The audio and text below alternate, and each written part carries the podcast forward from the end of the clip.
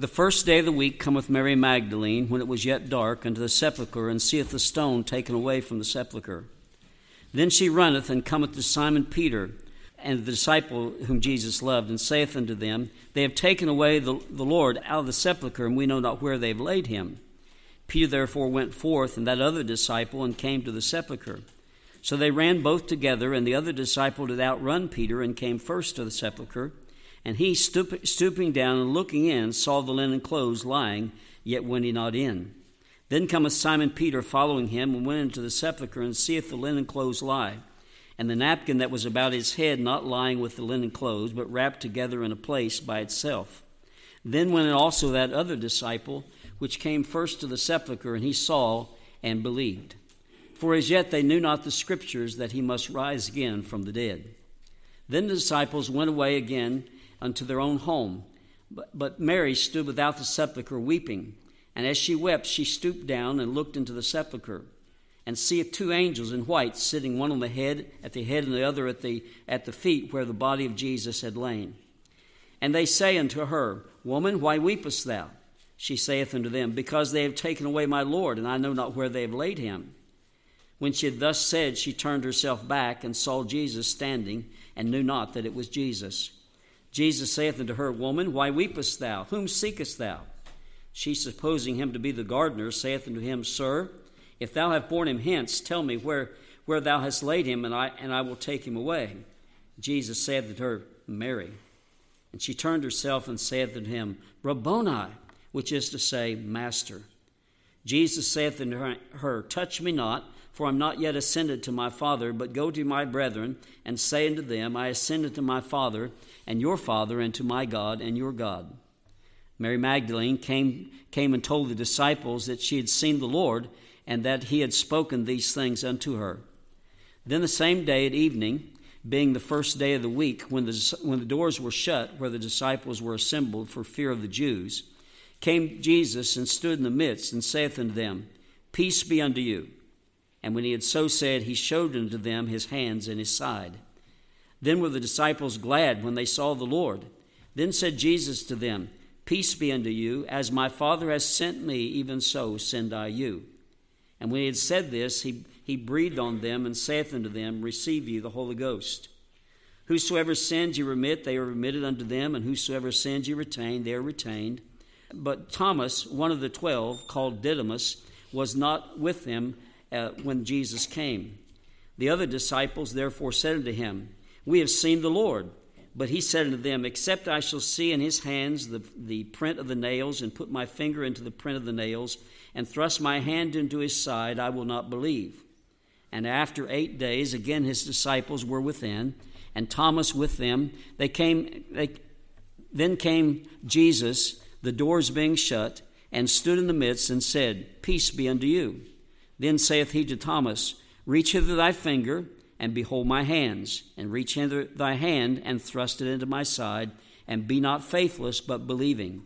And Thomas answered and said unto him, my Lord and my God.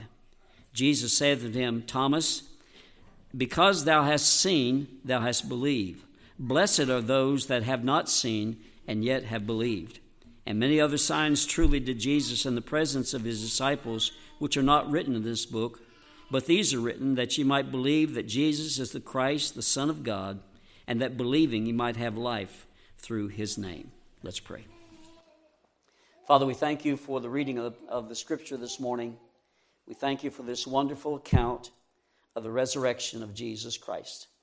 I pray that we in this auditorium today would truly believe that Jesus is the Son of God and that He died for our sins and rose again the third day. I believe most people here today have done that. They've put their trust in Jesus. But Lord, maybe someone has not. And I pray for that one that they today might come to faith in the Lord Jesus Christ. We rejoice today that you are risen, and we praise you for the results of that. Give enablement to bring the message, we ask in Jesus' name. Amen. A miracle is something that is supernatural. Many times we call things miracles that are not miracles. You know, something spectacular will happen in our life. God will work something out just the way we wanted to. And we say that was a miracle. Well, understand what we mean by that. But a true miracle, a Bible miracle, is something that cannot be explained naturally. It cannot be explained. It's something only God had to do, and that's the only way it would, would, would come about. I thought it interesting that I looked up Oxford definition of a miracle, and it says this a surprising and welcome event that is not explicable by natural or scientific laws and is therefore considered to be the work of divine agency. And I thought it surprising that Oxford Dictionary gave this quote as an illustration of the use of the word res- of miracle. And it said, the miracle of rising from the dead. well, they got that right. And that is, Jesus' resurrection was truly a miracle. It should not surprise us that the death of Christ was followed by a miracle. I mean, Jesus is the Son of God, and the scripture makes it clear that he is also the Creator God. You, if you say, Who created the heavens and the earth? you could rightfully say, Jesus Christ did, because the Bible says that. In the book of John, chapter 1, we read about the Lord Jesus Christ as the Creator God. In the beginning was the Word, and the Word was with God, and the Word was God. We find later in verse 14, the Word is Jesus. And then it says this the same was in the beginning with God. All things were made by Him, and without Him was not anything made that was made. Colossians also says the same thing in verse 16 of chapter 1. For by him were all things created that are in heaven and that are in earth, visible and invisible, whether they be thrones or dominions or principalities or powers. All things were created by him and for him. Jesus is the creator God. He spoke the world into existence. We go back to the book of Genesis, chapter 1, and we find the beginning there. And it says in verse 1 In the beginning, God created the heaven and the earth. How do we, who is that God? Well, we find out that God is a Trinity God the Father, Son, the Holy Spirit. But God particularly gives credit to the creation to the Son, and that is Jesus, the Son of God. He created the heavens and the earth. Look at how he did it. Verse 6 says, and, the, and it says, And God said, Let there be a firmament. He just said, Let there be a firmament. God created the, the earth, and the earth was covered with water, and there were waters uh, uh, on the earth, above the earth. It was just a whole mass of water. And the Lord says, uh, Let there be a firmament. And immediately there was a firmament. It, it was a span between the water on the earth and the water above the earth. And so God made this great span. Uh, it's called the firmament. In verse 11, it says this And God said, Let the earth bring forth grass, herb yielding seed, fruit, fruit tree bearing fruit after his kind, whose seed is in itself so immediately God just spoke the word, Jesus spoke the word, and there was grass on the earth, and herbs on the earth, and trees on the earth. And they were full grown trees with fruit hanging on them and seed in the fruit. Just immediate like that. Evolution is a false, it's, it's a lie altogether. God created it and He created it perfect in the very beginning. It didn't evolve or anything. There was a full grown tree, fruit on the tree, and seed in the fruit. And so just God just spoke it into existence. Verse 14 says this, and God said, Let there be lights in the firmament. So voila, there they are. The lights in the firmament. And there's the sun to rule the day and the moon to rule the night. And then he just says, and he made the stars also, just like a Uh, like a side comment, you know, all the stars out there, billions of them. And he made the stars also, just spoke them into existence. That's how great he is. Verse 20 says, And God said, Let the waters bring forth abundantly a moving creature that hath life. And so out in the water comes all these moving creatures, all the fish, the whale, the sharks, everything. It, God just spoke it into existence. That's how great he is. And Jesus did that. He spoke those into existence. Verse 24 says, God says, Let the earth bring forth abundantly. And so here came all these creatures upon the earth the, the big animals, the smaller animals, all the creeping things, all the creatures on the earth. God made all of those on that sixth day and He just spoke it into existence. And then in verse 26, He says this And God said, Let us make man in our image.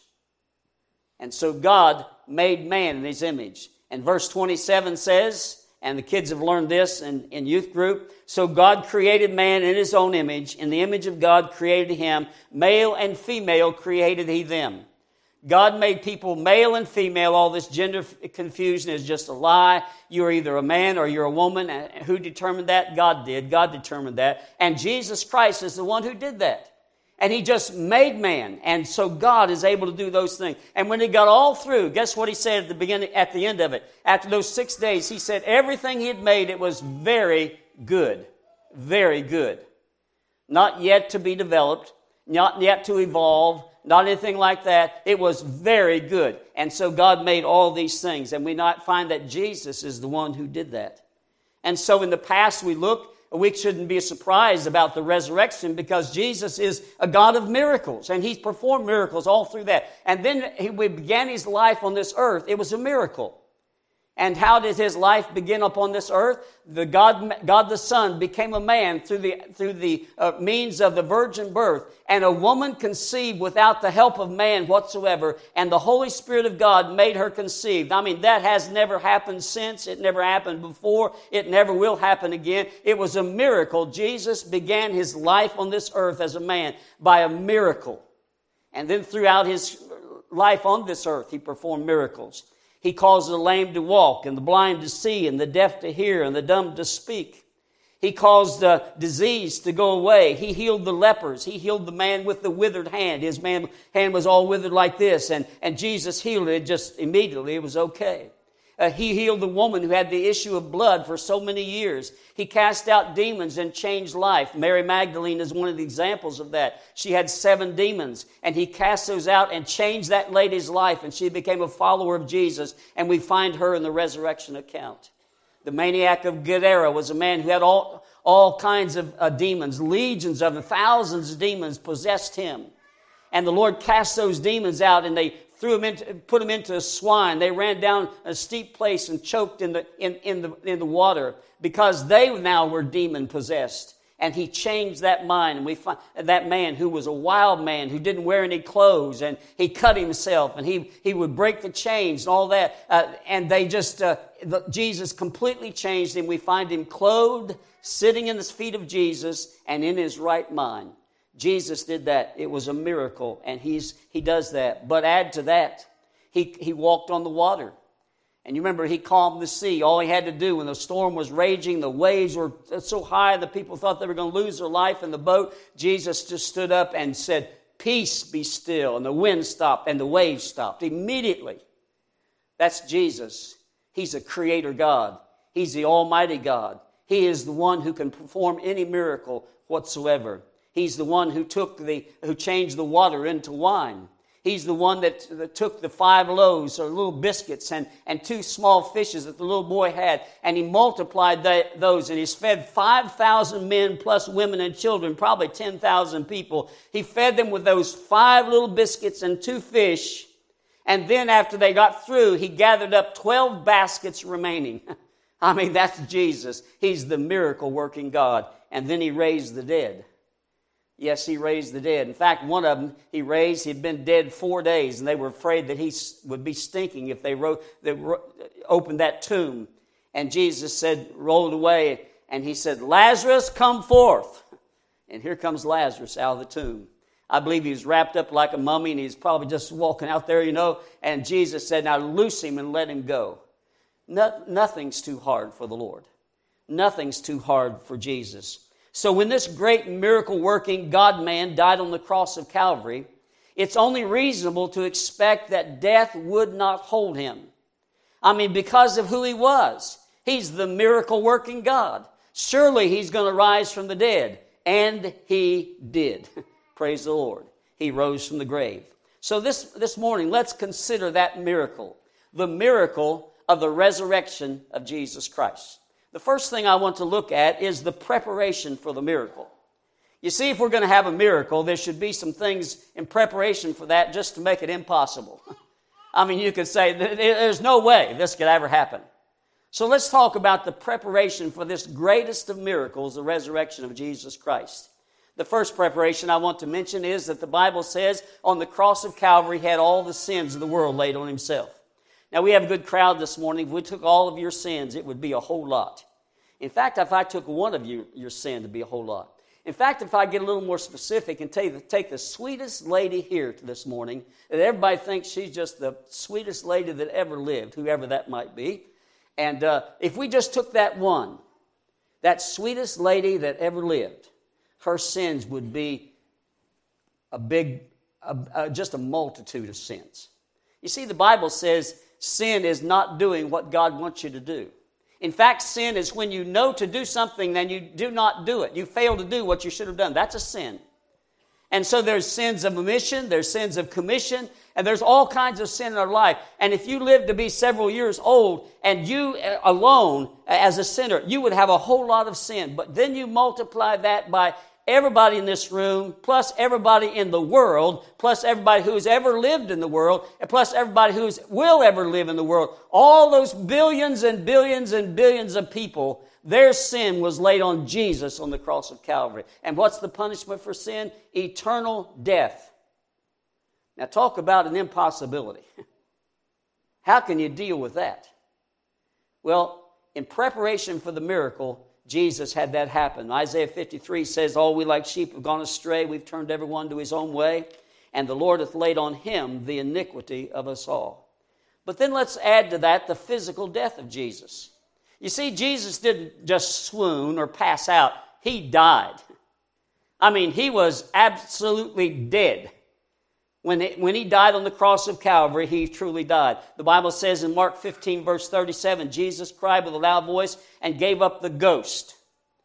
I looked that up in the, in the, in the Greek uh, uh, Testament and found out the, the ghost, the word ghost there, gave up the ghost, is not the word ghost. It's not the word spirit. It's expired. He expired. So he bowed his head and expired. And then the centurion went to examine, and the centurion knew that he was dead. There was no question about it. He was dead. In Luke chapter 23, it says, Father, into thy hands I commend my spirit. And having said thus, he gave up the ghost. And it's the same word in the Greek language, one word, and it means he expired. He died. And then in John chapter 19, it says this It is finished. He said, It's finished. And he gave up the ghost. Now I looked it up, and it's not the same word it says he yielded up his spirit. He yielded up his spirit. So he truly died, and in dying, he yielded up his spirit. You see, when you die, your body, your soul and spirit leave your body. And that's what happened to Jesus. The Bible is making clear he died.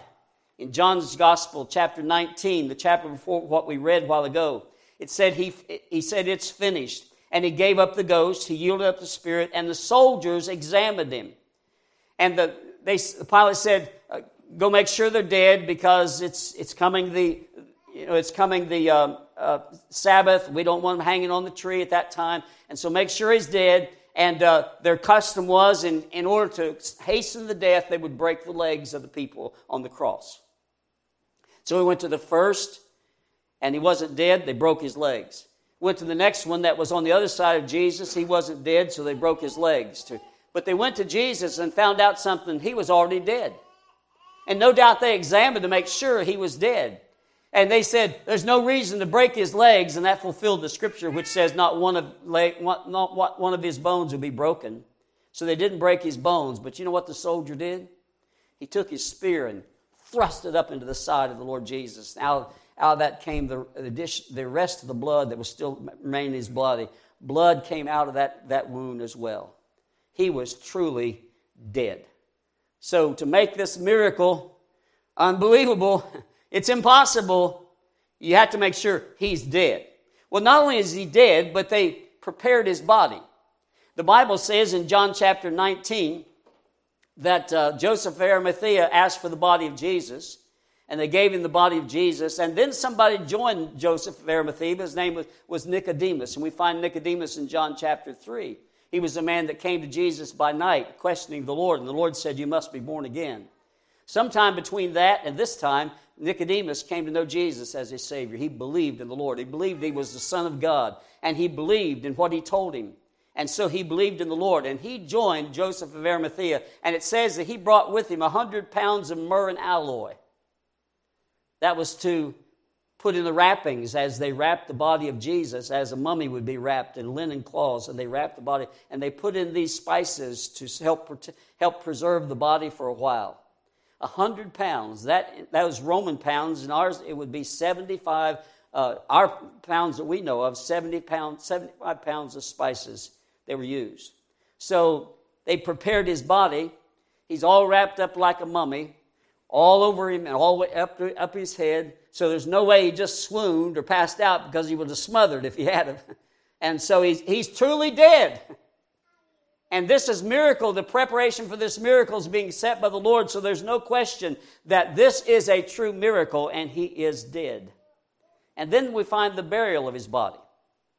They put him in a tomb. It was in a tomb owned by Joseph of Arimathea and it had never been used before. And he had hewed out of the rock a place for uh, the, the body to lay. My wife and I have been to there, what they suppose is the tomb, probably is. And we walked into that tomb, and, and there's a, a rock ledge that they've hewn out where a body would lay, and that's probably where Jesus lay. And then they said they took a stone and rolled it in front of that tomb. They say that stones in those days were like a, a big or wheel, solid, and they had a, a, a, groove or a trench at the bottom that they would sit it in, and then they would roll it in front of the opening to that tomb. And the Bible says that uh, they, they, put his body in that grave and they rolled the stone there. Mark, Matthew's gospel says he rolled a great stone to the door of the sepulchre. And Mark's Gospel, chapter 16, explained when Jesus rose, from the grave and the stone was, rose, stone was rolled away, it says it was a great stone, a very great stone. So it's a huge rock in front of the tomb. And then there was one more step, and that is they sealed the tomb and uh, made and set a watch. Mark, Matthew's Gospel, chapter 27, says uh, they said they came to them and Pilate and said, "Look, uh, his disciples, uh, uh, he, he, said he's going to rise again the third day, and uh, we're afraid his disciples are going to come and steal his body and try to say that he rose from the grave. So let's, we need to, you to give us a guard and somebody to set watch. So he gave them a Roman guard, and the Roman guard was assigned to the tomb to stand there and make sure nobody would get out, or nobody would, nobody would get out, or nobody would go in. And then they put a Roman seal on that stone. We're not sure what that was, probably some wax and string or something that would attach the, the wall of the tomb to the stone itself. And if anybody moved that stone, it would be broken. They would know what happened. And so there was a, it was sealed and a, st- and a watch was set. I mean, as far as the Jews and the Romans were concerned, this tomb was unget outable. they had made sure. Earlier, the Jews had mocked Jesus and challenged him to come down from the cross.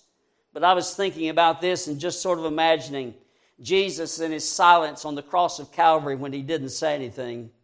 They said, Why don't you come down from the cross? If you be who you say you are, why don't you come down from the cross? He never said a thing. Maybe in his mind, Jesus is saying, No, not yet. You see, I have work to do for your redemption. I've got to pay for all your sins. And there's going to be three hours of darkness here when I'm, I'm being separated from the Father and I'm taking payment for all your sin upon myself. And He's dying for us. And then he's probably thought, no, I've got some more preparations to make. You see, they need to not only need to die, but they need to put me in a tomb and they need to seal that tomb. They need to make it so that there is no way whatsoever I could get out. And then I'm going to show you my power.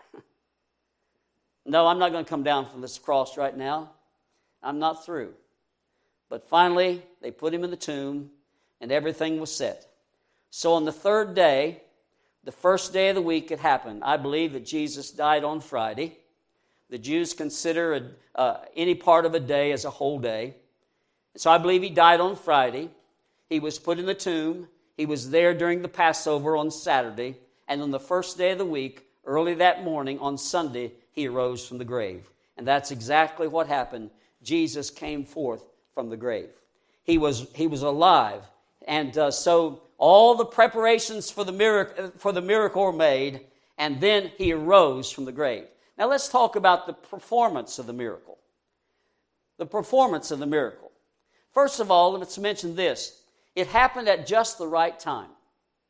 That miracle happened at just the right time. In fact, it was the time that Jesus said it would happen. Jesus said that he would, he would rise on the third day. Now, the disciples didn't quite get this as Jesus said it, but he said it many times to them. And we find it in the Gospels. Matthew 16 says, From that day forth began Jesus to show unto his disciples that he must go into Jerusalem and suffer many things of the elders and chief priests and scribes and be killed and raised again the third day. He said, I'm going to go into Jerusalem, I'm going to suffer many things, I'm going to be killed, I'm going to raise again the third day. Matthew 17, he says this The Son of Man shall be betrayed they shall kill him, and the third day he'll be raised again. Then in Matthew chapter 20, he says, The Son of Man shall be betrayed. He adds some detail. They shall condemn him to death. They shall deliver him to the Gentiles to mock and to scourge. You see, before Jesus ever was scourged, he knew he was going to be scourged. He knew he was going to receive that cat of nine tails on his back. He knew all that. He said he's going to be scourged and they will crucify him. He knew that his method of death would be crucifixion, the worst method of death known at that time crucifixion. And he said that. And then he said this, and the third day he shall rise again. And then two days before this, he said this in Matthew 26, verse 2 Ye know that after two days the Son of Man is betrayed and to be crucified. Jesus warned them. He told them, It's coming. I'm going to die. I'm going to be crucified and I'm going to rise again the third day. So the preparation of the miracle was made. Now, the performance of the miracle happened at the right time on the third day. It also happened by the power of God. You remember what Jesus said? No man can take my life. I have the power to lay it down, and I have the power to do what? Rise it up.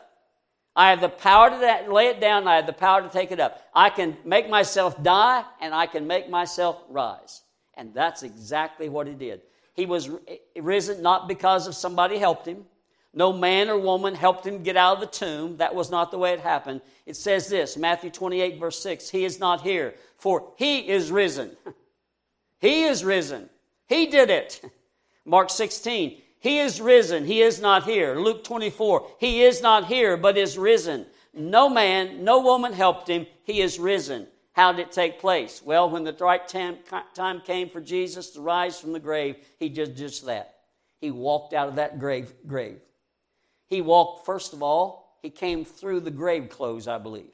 That's why when they went into the, into the tomb, they found the grave clothes lying here and the, the piece around his neck, his head that was wrapped separately. They found it folded neatly and lied over there. No, but no grave robber took him.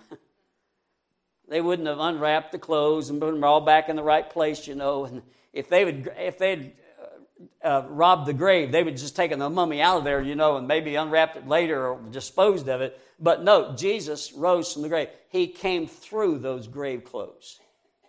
Now, there's a lot of talk today, and I read it a while ago, not a while ago, just yesterday, I think it was.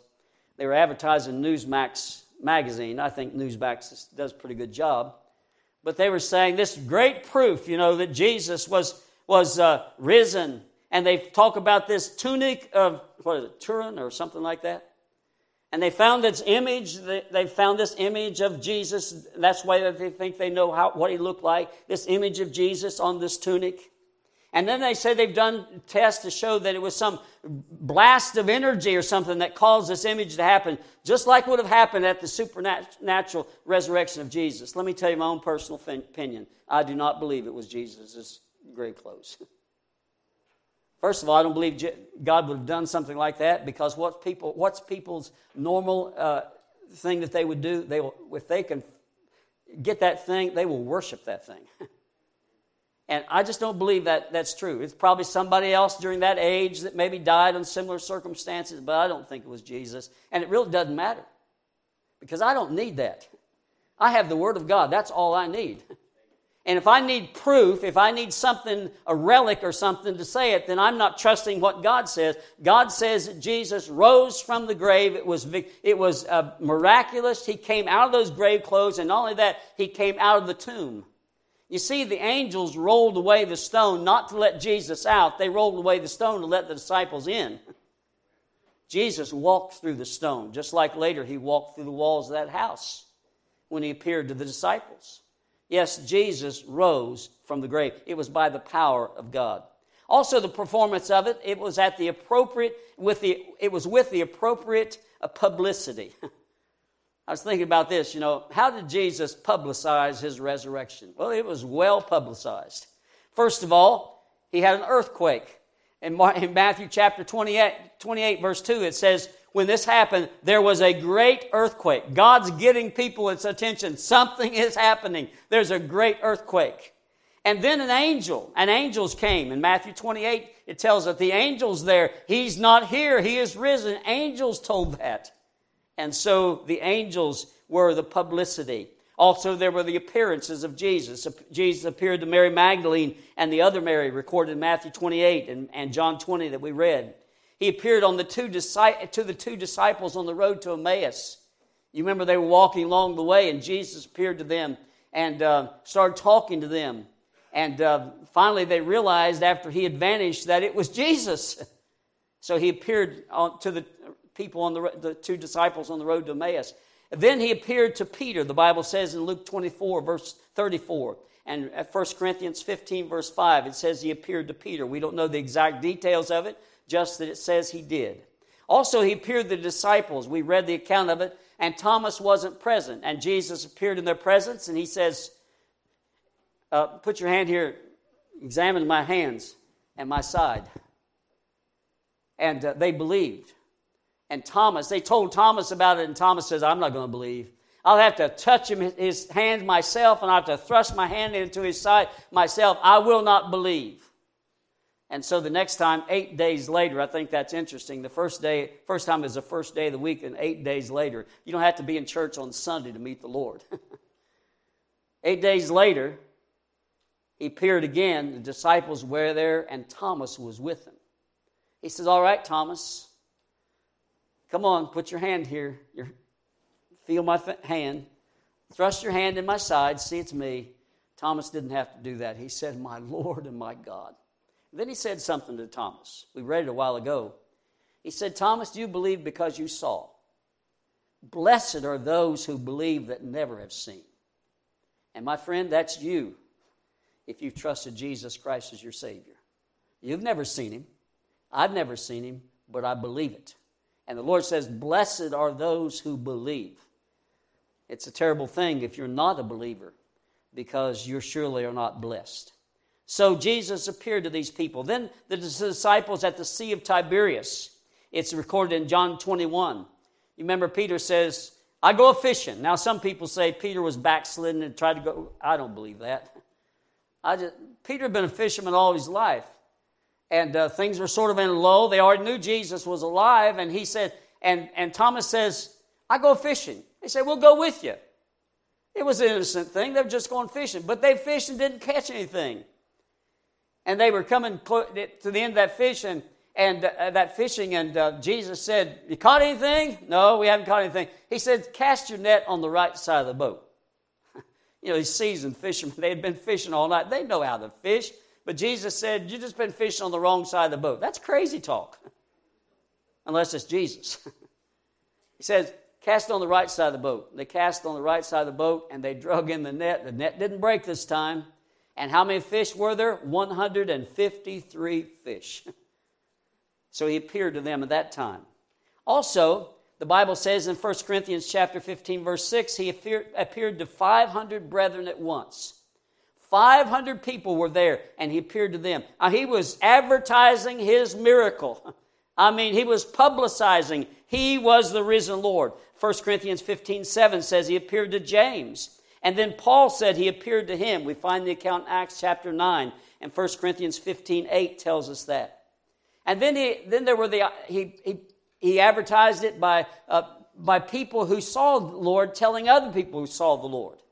Well, Mary Magdalene did that. She went and told the disciples. The disciples on the road to Emmaus did that. They went back to Jerusalem and told the other disciples. The disciples told Thomas when he wasn't there. And all the disciples told many because the Lord says, Go ye therefore into all the world and preach the gospel. Tell everybody.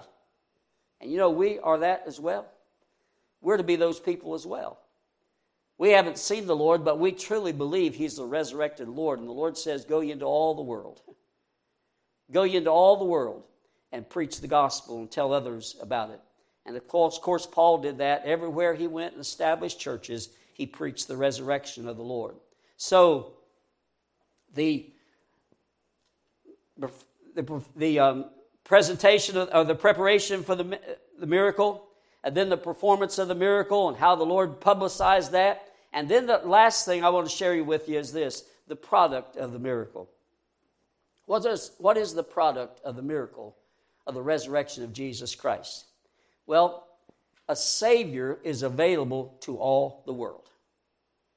A Savior, the Savior, the only Savior.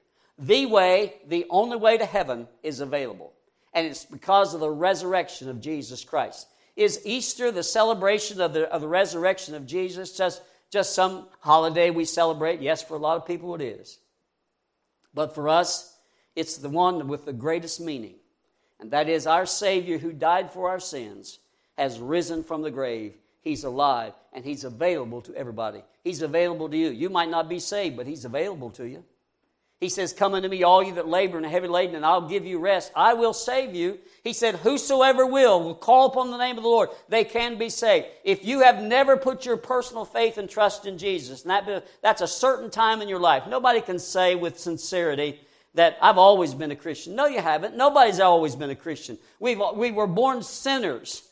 And we didn't come to know Jesus Christ as our Savior until we came to the place we recognized that and repented of that to God and said, Lord, I am a sinner. I deserve your wrath, but I believe Jesus died for me. And that's something you, you, you do from your mind and your heart. You know that, that He did that for you. And you personally come to the place where you call out to the Lord to save you. And if you haven't done that, then you're not saved. You need to respond. The Savior is available, but you need to respond. And when believers respond, they experience what is another miracle, and that's the new birth. Remember, Jesus said to, to Nicodemus, he was a religious a ruler, a, a, people, a person who knew the law, taught the law, and all that. He was respected, and he said, "You must be born again. Religion won't do it. You being religious doesn't save you. You must be born again. And what's the born? What's the birth? New birth? It's a miracle. You can't do it. God can do it. How, how does it happen? Well, the Lord says in that same passage, For God so loved the world that he gave his only begotten Son, that whosoever believeth in him should not perish, but have everlasting life. You trust Jesus, you call upon him to save you, and he will perform that miracle, and he'll make you a brand new creature. It's called the new birth. And by the way, if you're in Christ, you are a new creature. You're indwelt by the Spirit of God. You have new desires. There's things you used to do you don't want to do anymore because you're a different person. And when you truly come to know the Lord, that new birth experience is a changed experience. I mean, it's an experience of change. And only God can do that. And then when believers, when people trust the Lord as Savior, they have miraculous results following that. I mean, it's nothing we can do, only God can do it. One of the things is justification. When you believe on the Lord Jesus Christ, He justifies you. That means He declares you to be righteous. Wow, that's some declaration. Not because you are, but because you believed on Jesus and He's forgiven you of all your sins and He gives to you His righteousness so God can look at you and say, I declare you to be righteous. Now, that's a miracle. That happens when you trust Jesus. Then you're adopted into God's family. Any of you ever hear, any of you here ever adopted children? Well, if you have, you know you got to go through a lot of legal process and get everything, all the things in order, and, and you got to do it just right and make sure everything is right, and then hopefully you get the adoption. Well, the Lord just says, I take care of that just by saying it's so. and He justifies you, and immediately He changes you from the devil's family that's going to hell and puts you in God's family that's going to heaven. And He makes that adoption take place. I mean, that's a miracle. And then He allows you to have access to God in prayer. I mean, anytime that you as a, you as a believer, if you want to talk to the Lord, anytime, you can just say, God, and God in heaven hears you. It's guaranteed He hears you. You don't have to say, uh, uh, Mary, would you pray for me? No, Mary can't do that. Nowhere in the Bible does it say that. Mary and nobody else can help you. Uh, you don't need help. If you trust Jesus, you have bold access into the presence of God through Jesus Christ. And you just say, God, and He hears you. Now, that's miraculous. He also gives you victory in life because of God's presence and because of God's power. He rescues you from the road to hell and puts you on the road to heaven. Only God can do that. He promises you a new home in heaven someday. He promises you, new, you a new body. The Bible says in 1 Corinthians 15 20, but now is Christ risen from the dead and become the first fruits of them that sleep. Because Jesus rose, we can rise. And someday we can go to heaven in a brand new body because of the resurrection of Jesus Christ. Because of this, the Bible concludes there in, in 1 Corinthians 15, and that um, he tells us because that we have a positive outlook on life, we have victory in Christ Jesus, and you know there's there's there's no problem at all with living for the Lord because God is going to give us victory. It concludes the passage by saying this Therefore, my beloved brethren, be steadfast, unmovable, always abounding in the work of the Lord, for as much as you know that labor is not in vain in the Lord you can have a victorious life. Why? Because of the miracle of the resurrection. The miracle of the resurrection, when you believe, made you have the miracle of, of the new birth, and the miracle of a changed life, and the miracle of access to God, and the miracle that one day you're going to go to heaven and one day you're going to have a brand new body. And it's nothing you do or accomplish, it's something He will do, and it's going to be miraculous. I look out over the congregation this morning and I say, I have to say, with all honesty, some of you need a miracle. and if I had a mirror in front of me, I'd say the same thing to me. Our body deteriorates, doesn't it? But someday we're going to have a brand new body. We'll be young again. Can anybody do that? No. Nobody except the Lord. It's a miracle. And it will happen because of our miracle working God, the Lord Jesus Christ. Have you trusted Jesus Christ as your Savior today?